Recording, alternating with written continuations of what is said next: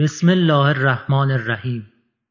مؤسسه عصر بیان معنوی تقدیم می کند سلسله مباحث استاد پناهیان با موضوع تنها مسیر راهبرد اصلی در نظام تربیت دینی.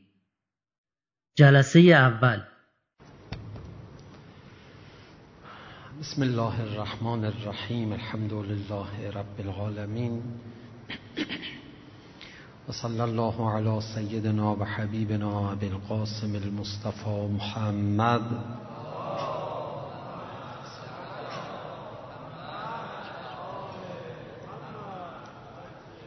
و آله الطیبین الطاهرین المعصومین سیم الحجه بقیت الله الاعظم روحی و ارواح له الفدا و اللعن الدائم على اعدائه مجمعین الى قیام یوم الدین. رب اشرح لی صدری و یسر لی امری واحلل عقدة من لسانی یفقه قولی. چند تا مقدمه کوتاه عرض کنم تا وارد بحث بشیم. انشاءالله خداوند متعال به برکت این ماه عزیز در این ماه ما رو از معرفت و معنویت و نورانیت سرشار کنه. طبیعتا آدم هر چند وقت یک بار نیاز داره ذهن خودش رو منظم کنه. دقیقا کاری که برای یه کامپیوتر اتفاق میفته که فایل ها باید مرتب بشه اضافی ها گرفته بشه. طبقه بندی درستی صورت بگیره و الا اطلاعاتی که شما به کامپیوتر دادید دیگه براتون قابل استفاده نخواهد بود. وقتی اطلاعات رو نشه نظم داد نشه فهرست بندی کرد استفاده هم نمیشه کرد. در ذهن انسان هم یه همچی اتفاقی میفته. کسانی که رو مسئله آموزش و ذهن کار می‌کنن تو این زمینه بحثای مفصلی دارن.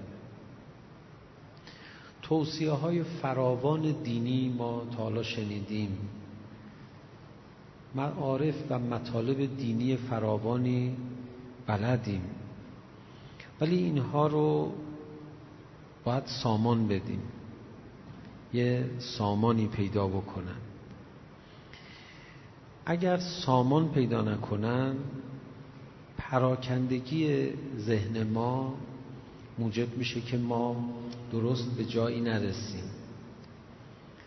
نامنظم بودن فکر ما و آگاهی های ما درباره همه کارهای خوبی که باید انجام بدیم اتفاقا ما رو متوقف می‌کنن. نمی‌ذارن جلو بریم.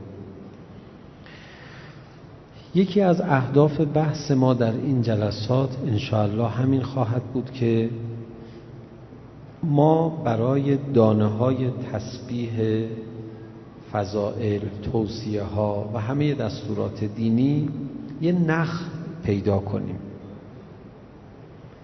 نخی که اگر نباشه دانه های تسبیح رو نمیشه تو دست گرفت. نخی که اگر نباشه این دانه ها پراکنده میشن و درست حسابی نمیشه اینا رو جمعشون کرد.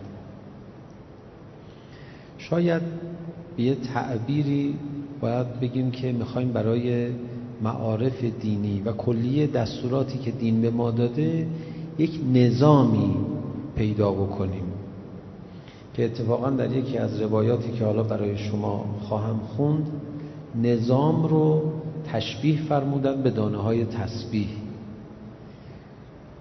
میفرمایند مانند دانه های تسبیح که یه تسبیح رو نگه میداره یه عواملی هم موجب نظام یا نظم بخشیدن به کل معارف دینی هستن. اگر ما ذهنمون منظم بشه و همه دستورات رو در یک چارچوب در یک نظام حول یک محور بتونیم تحلیل بکنیم وقتی که می‌دونیم انرژیمون رو باید رو چی بگذاریم؟ وقتمون رو پراکنده نمی کنیم حواسمون رو پراکنده نمی کنیم می‌دونیم چی رو باید مراقبت کنیم. مراقبتمون نتیجه میده و اصلا ممکنه مراقبت بکنیم. وقتی ما ندونیم چی رو باید هدف بگیریم چی رو باید مدام مراقب باشیم نه امکان مراقبت هست نه مراقبت نتیجه خواهد داد. بنده سالهاست خیلی رنج می‌کشم از اینکه معارف دینی در جامعه ما بین حتی علاقمندان به معارف دینی از یک پراکندگی و آشفتگی برخورداره که بسیاری از کتب اخلاقی و معنوی همین آشفتگی و پراکندگی رو برطرف نمی کنن بلکه بسیاری از کتب و معارفی که معمولا به ماها منتقل میشه بر این پراکندگی می افزایند به بسیاری از کتاب ها شما وقتی مراجعه بکنید می‌بینید ده بیست تا فضائل اخلاقی مهم یا اعمال شایسته ارزشمند رو کنار هم فهرست کردن ربط اینا با هم چیه؟ از کجا باید شروع کرد؟ نخ این دانه های تسبیح کدام معلوم نیست. آقا من باید به حسادت برسم یا به تکبر؟ من باید به خصاست برسم یا به حرس من باید اهل محبت بشم یا اهل صداقت؟ کدومش مهمه؟ همه اینا مهمه. بله خب لازمه. من بیشتر باید صبر کنم یا تواضع؟ من بیشتر باید نماز بخونم یا روزه بگیرم. کدوم یکی از کارهای خوب رو باید تعقیب کنم؟ خب این چند تا کار خوب رو انجام بده دیگه. این یه دشواری یه مسئله مهم یک مسئله مهم برای آدم درست می‌کنه. وضعیت بغرنجی رو برای انسان نتیجه میده. بنده وقتی که نگاه می‌کنم به معارف دینی می‌بینم این نظم هست تو معارف دینی ولی وقتی جوان من این نظم رو دقیقا ازش سر در نمیاره و همین موجب میشه که ضعیف عمل می‌کنه. همین موجب میشه فکر کنه خیلی کار سخته. همین موجب میشه که اصلا کار رو نشد می‌بینه. همین موجب میشه که غیر از علاقه مندان به دین اونایی هم که علاقه ندارن به دین در بیعلاقگی خودشون مستمر باقی میمونن. خیلی از اینایی که بیدینی می‌کنن شما فکر کنید برای چی بیدینی می‌کنن؟ یکی از دلایلش همین آشفتگیه یکی از دلایلش همین پراکندگیه نمی‌دونه دقیقا چه مشکلی رو باید حل کنه. بعد شما هم به عنوان یک نصیحت کننده یک موعظه‌گر یک دوست می‌خوای رفیق تو دستشو بگیری یا کار فرهنگی بکنی محصول فرهنگی تولید کنی به جامعه عرضه بکنی هر بار نمی‌دونی کدوم یکی از خوبی ها رو باید عرضه بکنی. شما هم مدیریتی در انتقال پیام های خودت نداری. نمی‌تونی مهندسی بکنی پیام های معنوی که باید به مخاطب خودت برسونی. این آشفت بازار موجب میشه. نه علاقمندان به دین رشد کنن به سهولت نه غیر علاقمندان به دین. اونها به سهولت جذب بشن. خب اولین حرفی که ما الان داریم می‌زنیم به عنوان یه ضرورت برای اینکه می‌خوایم این ضرورت رو تعقیب کنیم این بود که ما می‌خوایم به دانایی های خودمون نظم بدیم. می‌خوایم به توصیه های شنیده شده از دین نظم بدیم. این نظم مشکل ما رو در هدفگیری آسون می‌کنه. این نظم شوق ما رو برای حرکت بیشتر می‌کنه. این نظم ما رو قدرتمند به مراقبت می‌کنه و مراقبت رو هم بسیار سمربخش خواهد کرد. نظم دادن به آگاهی ها یکی از نکات بسیار مهمی که من باید عرض کنم اینه که در اثر این تشتت خیلی از آدم ها آدم های خوبی هستن ولی خودشون آدم خوبی نمی‌دونن و خیلی از آدم ها آدم های بدی هستن منتها آدم های خوبی می‌دونن خودشونو چون نظام نداره اون معرفت ها اون توصیه ها در ذهنشون. بهش میگه آقا تو وضعت خیلی خرابه ها. میگه نه من این همه کارهای خوب دارم. برداشتش از خودش اشتباهه. بهش میگه ببین تو خیلی وضعت درسته میگه نه بابا من وضعم درست نیست. این همه کارهای بد دارم.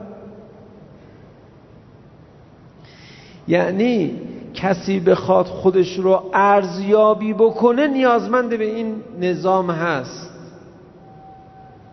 و الا در ارزیابی هم دچار مشکل خواهد بود.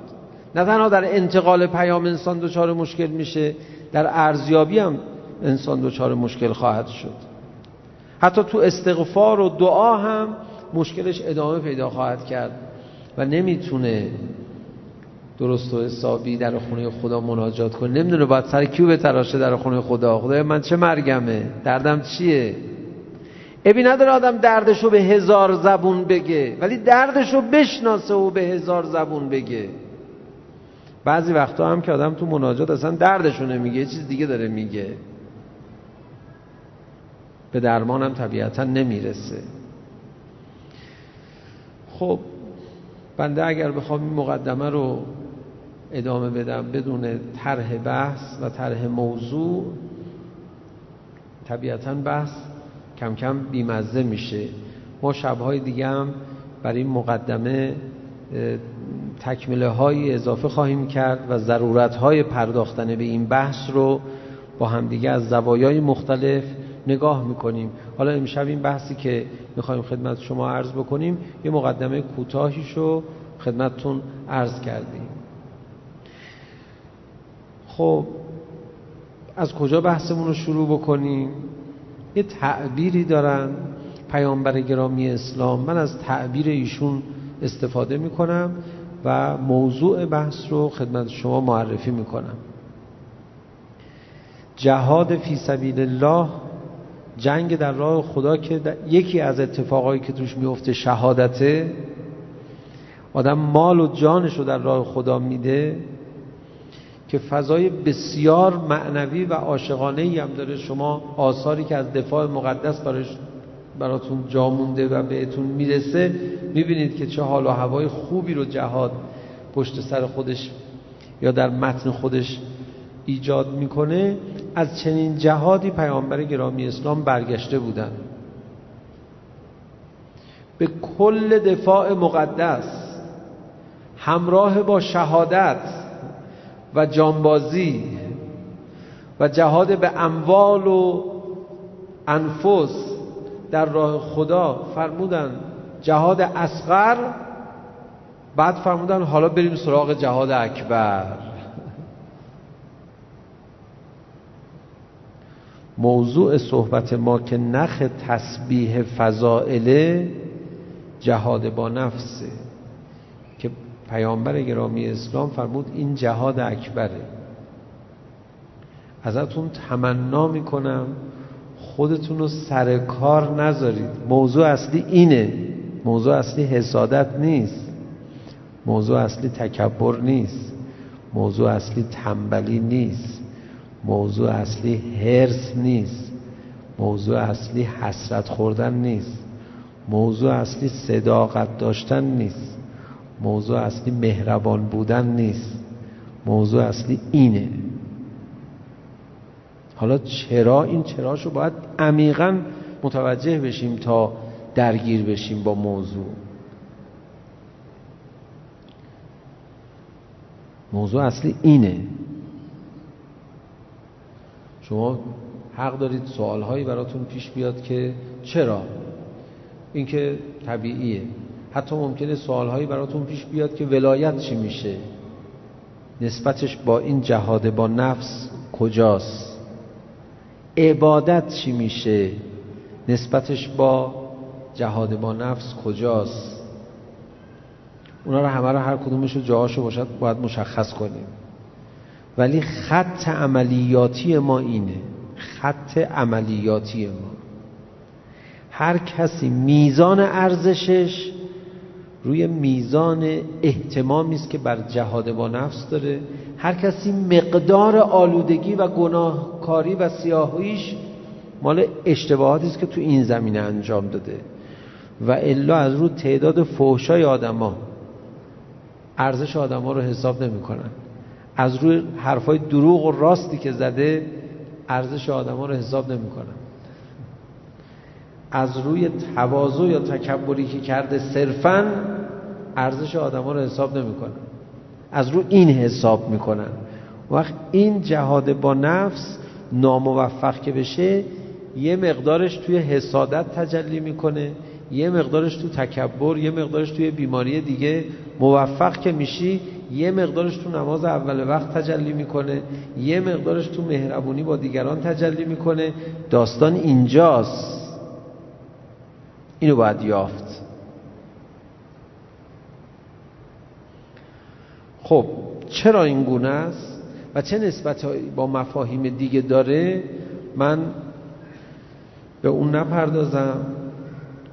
یه تشابه ها مشابهت هایی بین جهاد اکبر و جهاد اسقر وجود داره. این تشابه ها رو عرض بکنم و بحث امشب رو به عنوان یه سرآغازی تمام بکنم. اولا نسبت بحث جهاد اکبر رو با ماه مبارک رمضان خدمت شما عرض کنم. میشه چند شبی صحبت کنیم درباره این که ماه رمضان وقت صحبت از جهاد با نفسه میشه صحبت کنیم چند جلسه ولی من ارفاق می‌کنم به شما رحم می‌کنم وقت شما رو تلف نمی‌کنم. با یک کلمه از کلمات حضرت امام به شما عرض می‌کنم که بله ماه رمضان ماه جهاد با نفسه با هوای نفس مبارزه کردنه دیگه شما هم امام قبول دارید هم جایگاه امام می‌دونید کجاست. و هم امام رضوان الله تعالی علیه خیلی روشن حرف زدن. دیگه تحویل بگیرید دیگه. میفرماید همه دعوت شدید به زیافت الله. همه مهمان خدا هستید. و مهمانی به ترک است. یعنی ترک حالا یه چیزایی میشه مهمانی. مثل ترک خوردن و آشامیدن که میشه روزه مثلا. بعد میفرماد اگر ذره ای هوای نفس در انسان باشد این به مهمانی وارد نشده است. یا اگر وارد شده است استفاده نکرده است. امام میفرماید در واقع شرط ورود به مهمانی اینه که ذره هوای نفس تو وجود آدم نباشه. ذره هوای نفس نباشه.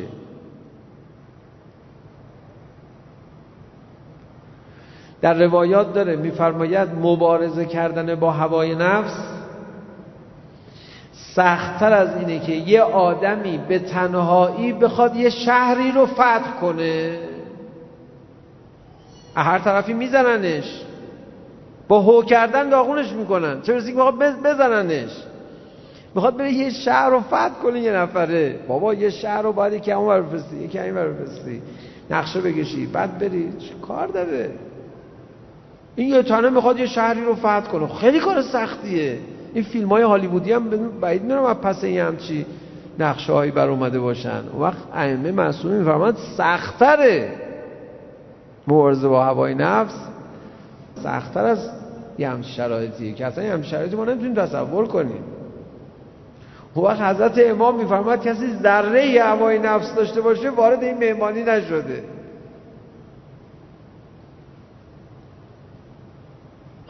ما دوست نداریم اینجوری بشه. بعد میفرماد تمام این جار و جنجال هایی که در دنیا می‌بینید برای این است که استفاده از این زیافت نکردن در این مهمانی وارد نشدن دعوت خدا را قبول نکردن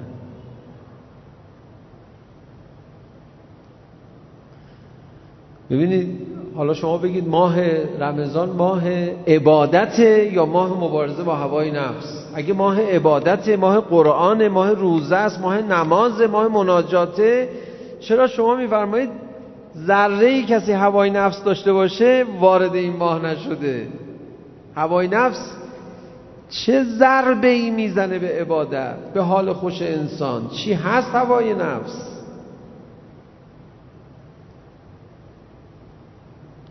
این در تناسب ماه رمضان و جهاد با نفس کافیه سخن حضرت امام. بعد به مرور زمان ما با همدیگه این بحث رو که پیگیری کنیم می‌رسیم به این که تناسب های ماه مبارک رمضان با مبارزه با هوای نفس در چیه؟ بیشتر معلوم میشه. اما مشابهت بین این جهاد اکبر و جهاد اصغر خواهش می‌کنم اون فضای خوش دوران دفاع مقدس رو که از اون شهدا برای شما نقل می‌کنن یادآوری کنید. همون فضای معنوی در جهاد اکبر هست خیلی بزرگتر خیلی بزرگتر. اون جهاد اسقره. اون شهادتی که در جهاد اسقر رخ میده اینجا شهادت هایی رخ میده. خیلی بزرگتر. حضرت امامی که از سرانگشت او بود که هنر انقلاب جاری بود و هزاران شهید پرورش داد تو جبهه جهاد اکبر موفق بود. اصلا کل دفاع مقدس یکی از ثمرات وجودی حضرت امام بود. یه آدم صاحب دلی می‌گفت بعد از امام بعد از دفاع مقدس امام رفت. گفت دیگه اینا با من کاری ندارن. من مونده بودم برای یه کار مهمی. اینا بیشتر نکشیدم ما هم رفتیم آقا. مثلا ما رو لایق ندونست بین ما بمونه. اصلا امام برای کار کوچیک نمی‌خواست بمونه. بعد کار جهاد رو هم داشت میرسون به یه جاهایی. دفاع مقدس یکی از هنرهای حضرت امامه. نورانیت تو دفاع مقدس. نتیجه چی بوده؟ مگه ایشون قبلا جبهه رفته بودن؟ نه ایشون توی جبهه بزرگتر موفق بودن. جهاد اکبر. و اون جبهه مقابل ما الان هست. ما می‌تونیم همون شبهای نورانی رو تجربه کنیم. انقدر ناراحت میشم کسانی از دفاع مقدس بد یاد می‌کنن. بد یاد می‌کنن نه از اونجا بد یاد کنن ها. میگن آه ای اون دوران کجایید شما؟ چه دوران قشنگی بود؟ هی الان دیگه نیست. نگو اینا رو. نگو اینا رو. خدا به کسی ظلم نمی‌کنه. خدا نعمتاشو مدام بیشتر می‌کنه. خدا الان نعمتشو برای جهاد اکبر فرصتی که داده خیلی بیشتر از جهاد اصغر ارزش داده. شما فضا رو بگیری فقط. می‌خوام میگم یکی از مشابهت های این جهاد اکبر با جهاد اصغر این است که فضای معنوی فوقلاده ای داره. شما تو جهاد یه ذره از جونت میگذشتی میفهمیدی برخورد خدا باهات عوض شده. ملائکه فرش زیر پاد پهن می‌کنن. بال خودشون رو فرش می‌کنن. میفهمیدی اینو تو جبهه. الان از جانت نمی‌خواد بگذری. از هوای نفست بگذر. که بعضی وقتا آدم احساس می‌کنه ارزشش کمتر از جانه. خب آدم میگذره ولی بعضی وقتا آدم احساس می‌کنه که خیلی سختره. از جان میشه گذشت ولی از این هوای لامصب نمیشه گذشت.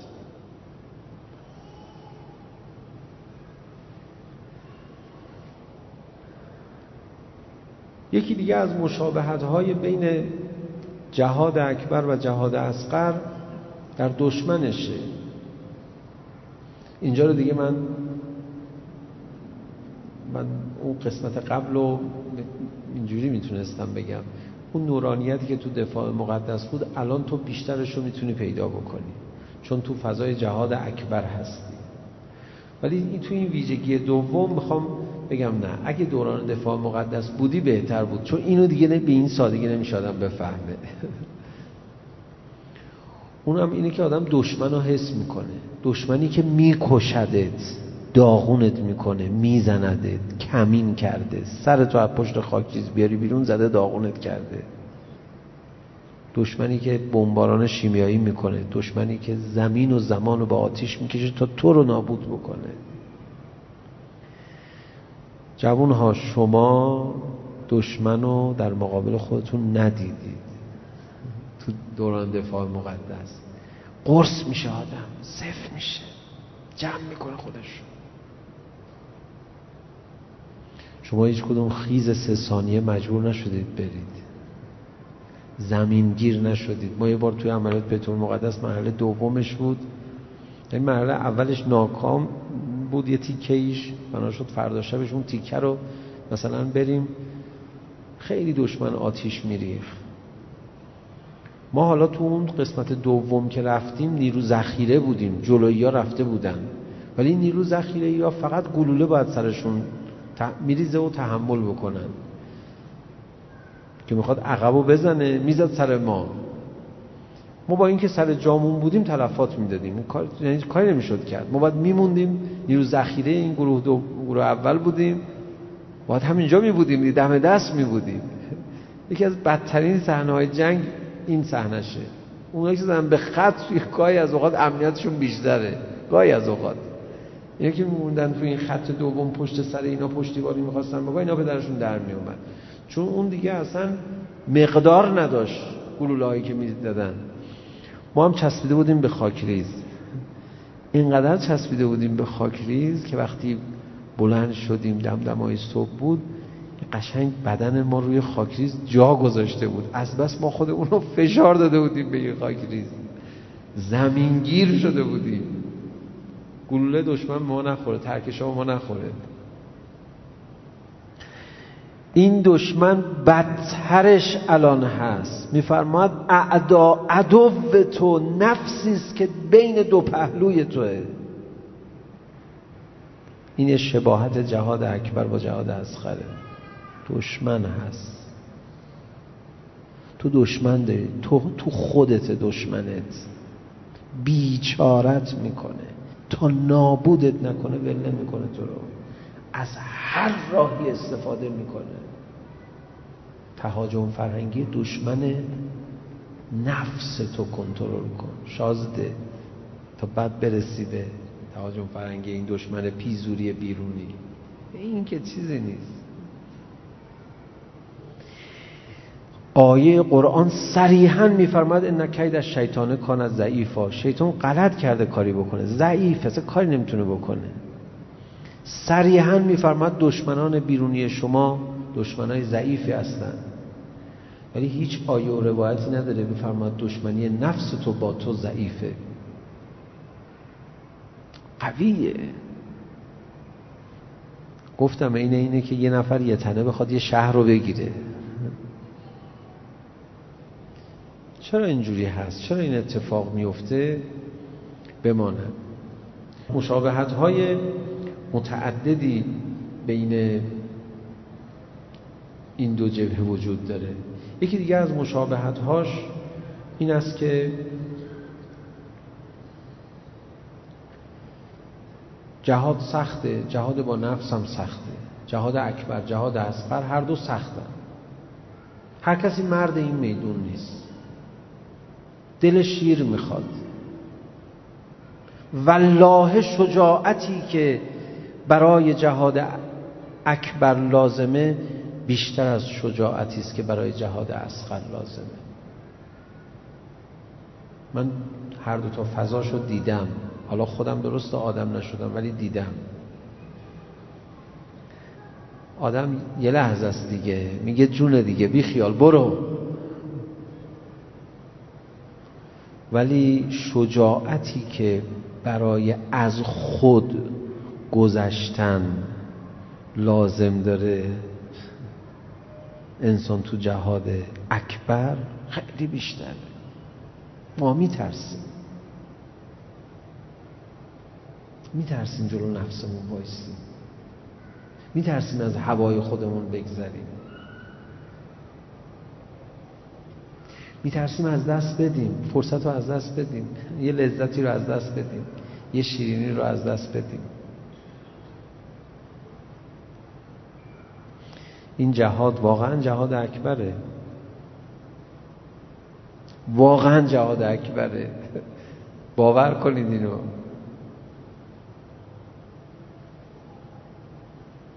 وقت کسانی که جهاد اکبر بکنن جهاد اسقر دیگه نقل و نباتشونه دیگه. غذای اصلی نیست دیگه. کمی انگار دارن تنقلات مصرف می‌کنن. چیزی نیست براشون. حضرت امام رفتن منبر سخنی کردن چند نفر تعریف کردن. فرماد شب نگاه کردم دیدم خوشم اومده از تعریف ها تا چهار سال امام منبر نرفت. من باید پدر اینو در بیارم. ما میگیم اه چهار نفر ما رو تشویق کردن ما بعد راه افتادیم. چقدر فرقه؟ چقدر تفاوته؟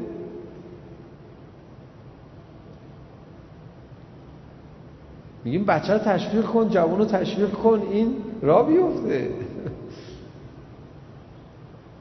من تشویق کردم من خوشم اومد. خوشم اومد؟ من پدرش رو در میارم.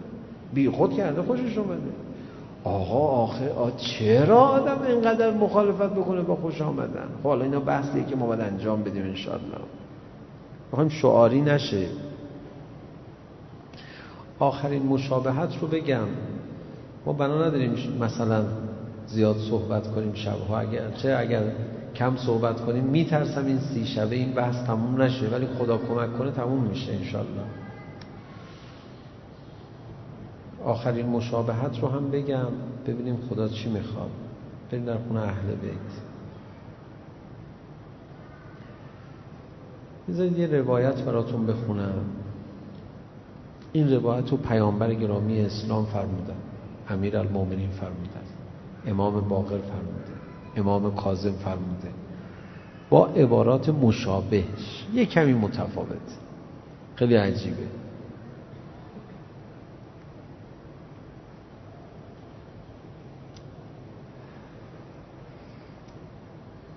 قبل از روایت بگم تو این روایت دنبال چی میگردیم. یادتون هست دوران شما حالا یادتون هم نباشه شنیدید حال دوران دفاع مقدس. امام میفرمود که بسیج مدرسه عشق است. واقعا حالا مردم چیزی که از دوران دفاع مقدس برداشت می‌کنن ازش لذت می‌برن همین عشق بازی با خداست. جهاد اکبر سخت تلخه ولی عاشقانه ترین فضا رو ایجاد می‌کنه. خیلی عاشقانه است. خیلی. چرا یک کسی عاشق خدا می‌شد؟ گریه می‌کرد خدای من می‌خوام بیام پیشه تو جهاد قلب چرا؟ من چه خبر بود؟ تو جهاد اکبر عشق بیشتره. دلیلش رو نگاه کنید تو این روایاتی که دارم عرض می‌کنم از عموم ائمه هدا علیهم السلام نقل شده. همه ائمه هدا هم که این نام برده این روایات رو بنده ازشون دیدم به لفظ جلالی پروردگار خدا توش سوگند خورده. به عزت و جلال و عظمت خودم سوگند.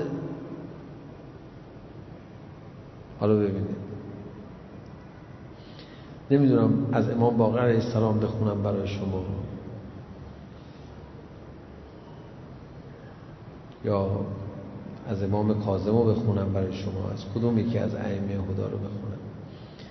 حالا اولین روایت رو از امام باقر علیه السلام یادداشت کردم. میفرماید قال الله عز وجل و عزتی و جلالی و عظمتی و بهایی و علو ارتفاعی به عزت خودم سوگند به جلال خودم به عظمت خودم سوگند. به ابهتی که خدا داره به زیبایی که داره و علو ارتفاعی ما که نمی‌فهمیم این حرف یعنی چی؟ علو ارتفاع پروردگار. لا یؤثر عبد مؤمن هوای علا هواه فی شیء من امر الدنیا الا جعلت غناه فی نفسه و همته فی آخرته و زمنت السماوات والارض رزقه و کنت له من وراء تجارت کل تاجره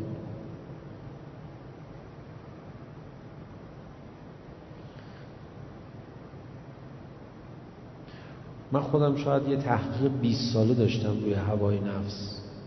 ولی هر بار این روایت رو می‌بینم میگم حالا درسته من یه تحقیق 20 ساله داشتم ولی من نفهمیدم من هوای نفس چیه. این چیزی که اینجا داره میگه خدا این یه چیز دیگه است. اینو, اینو که من نفهمیدم که.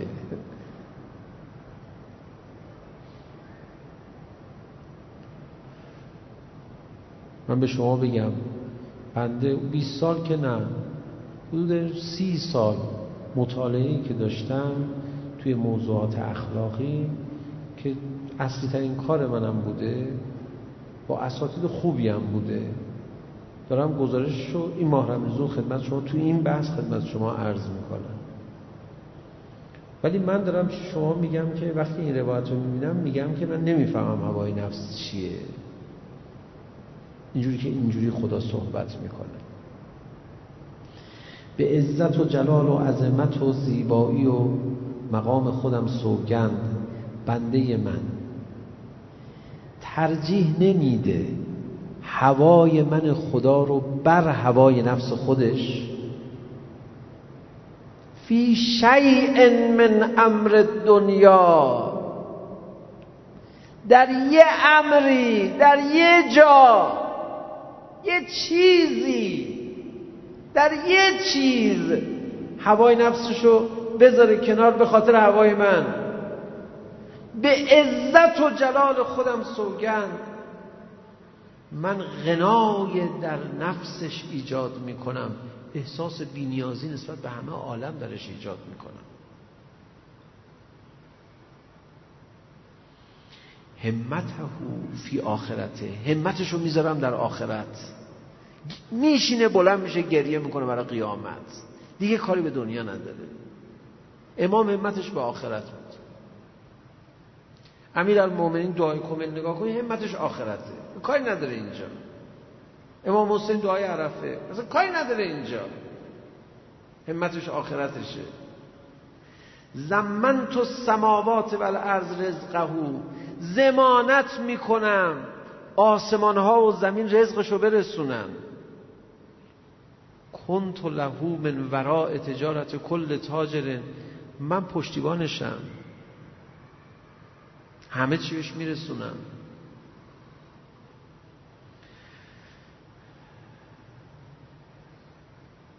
امام کاظم علیه السلام یه جمله دیگه اضافه میفرماید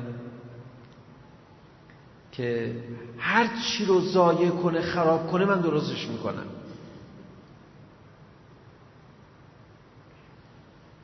هر کدوم از ائمه هدا. یه چیز رو ترجیح بده. بر هوای نفس خودت. خواست خدا رو یه بار ترجیح بده. پس این همه کارهایی که ما خوبی که مطالعه انجام دیم کشک دیگه. اینا دیگه واسه حساب نیست دیگه. من عرض می‌کنم آدم اگه بحث هوای نفس رو کار نکرده باشه خودشو اشتباه می‌گیره. خدای من تا حالا یه چیزم ترجیح ندادم.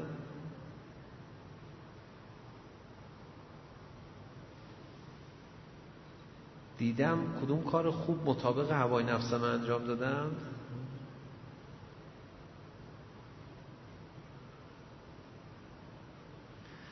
خب این ربطش به عشق بازی چی بود؟ هوای خدا رو بر هوای خودت ترجیح بده. خب ترجیح هوای خدا یعنی عشق بازی دیگه. اینجا عشق می‌خواد ایمان می‌خواد. حالا چرا خدا گفته هوای منو ترجیح بده بر هوای خودت؟ انسان هوای نفس داره خدا هم هوا داره. نه خدا هوا نداره.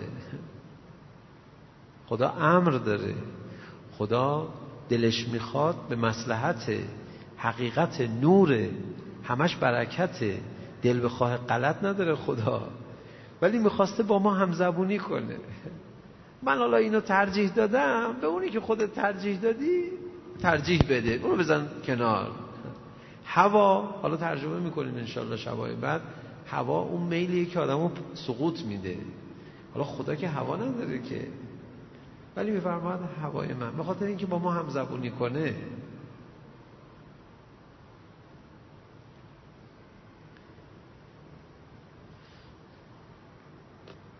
انشالله ما بیشتر در آینده به این می‌رسیم که محبت اهل بیت رو برای چی نیاز داریم؟ چرا اینقدر فرمودن محبت اهل بیت لازمه؟ فداتون بشم قرار ما روز قیامت. من حرف آخر رو همین اول بزنم معطلت نکنم. آخر آخرش چی می‌خوای بگی؟ من شب آخر می‌خوام به شما بگم که یه حرف در گوشی بهتون بزنم. همون همین الان بهتون ها میگم هیچ عاملی مثل محبت اهل بیت اسمت و تهارت آدم رو کمک نمی‌کنه. در این که آدم هوای نفسش رو زیر پاش بگذاره.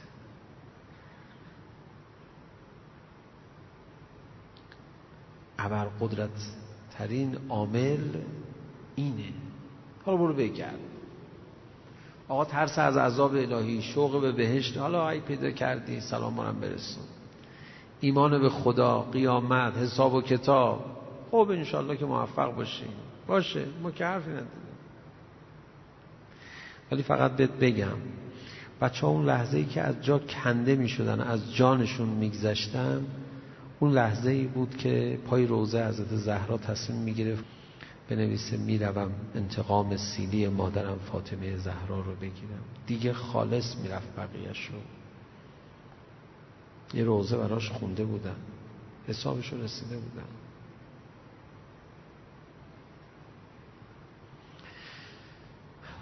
به تواف کعبه رفتم به حرم رحم ندادن که تو در برون. چه کردی که در اون خانه هایی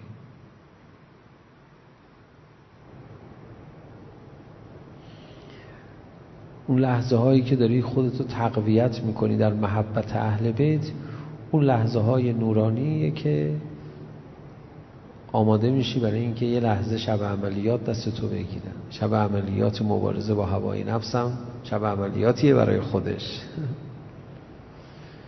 و اونایی که جبهه رو تجربه کردن هیچ کسی مثل فاطمه زهرا سلام الله علیها بچه ها رو کمک نکرده. بذارید شب اول جلسمون روز اول ماه رمضان بریم در خونه حضرت زهرا سلام الله علیها. اگر من خودم خیلی بیچاره نبودم خیلی محتاج نبودم شاید اینجوری مستقیم در خونه حضرت نمی رفتم ولی مهمونی شروع شده. ما هم لباسامون آلوده است. مادر باید بیاد لباس بچه هاشو عوض کن یه وقتی مهمونی میشه مادر وای نمیسته بگه بچه تو لباس تو کثیف کردی مسئولیتش با خودته برو. مادر بیشتر از بچه نگران آبروی بچه خودش. لباسش عوض می‌کنه سرسات بچهشون میشونه کسیفی های بچهشون می‌گیره. بعد بچهشو با لبخند تحویل مهمون میده میگه ببینید چقدر بچه من زیباست. تو این عالم یه نفر هست می‌تونه امشب لباس قشنگ به ما بده. اونم فاطمه زهرا سلام الله علیها هست. یه نفر. اون دلسوزی که حضرت دارن. اون عاطفه ای که حضرت دارن. از اون صدای زجه که بین در و دیوار زد معلوم بود که چقدر این مادر دل سوخته است و هوای بچه هاشو داره. یه نفره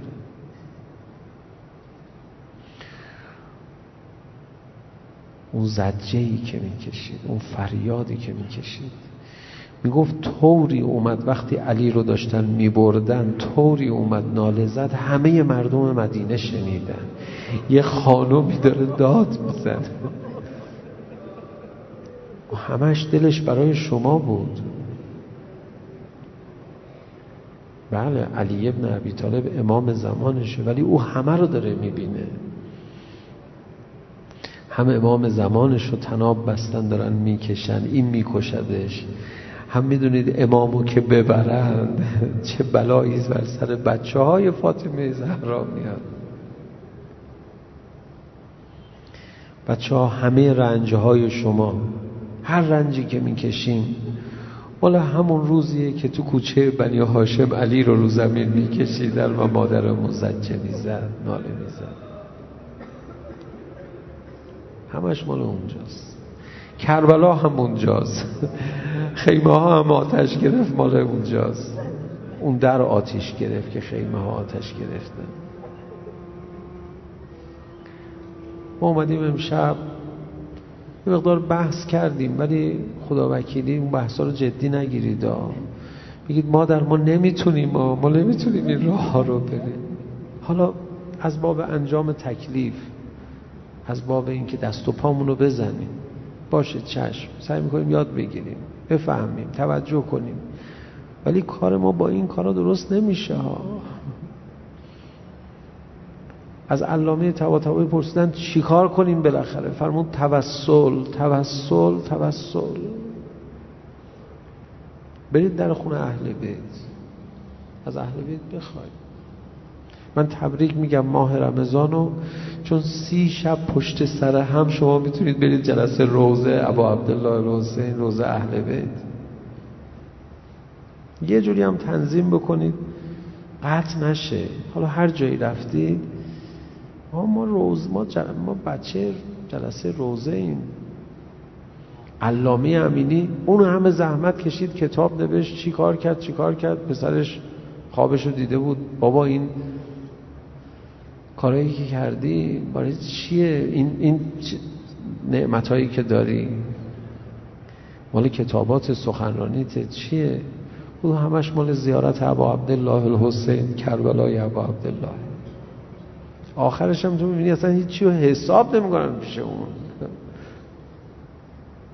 و ما امشب میریم تو توسل سرچشمه در خونه حضرت زهرا رو می‌زنیم. یک کمی اگر طول کشید امشب در خونه حضرت زهرا رو بزنید اصلا گله من نشید این خانه اگر درش دیر باز بشه اشکالی نداره. یه روزی در این خانه رو زدن مادر اومده پشت در. اینقدر اهل این خانه از اون خاطره خاطره بدی دارن. طبیعی دیر باز بکن الان.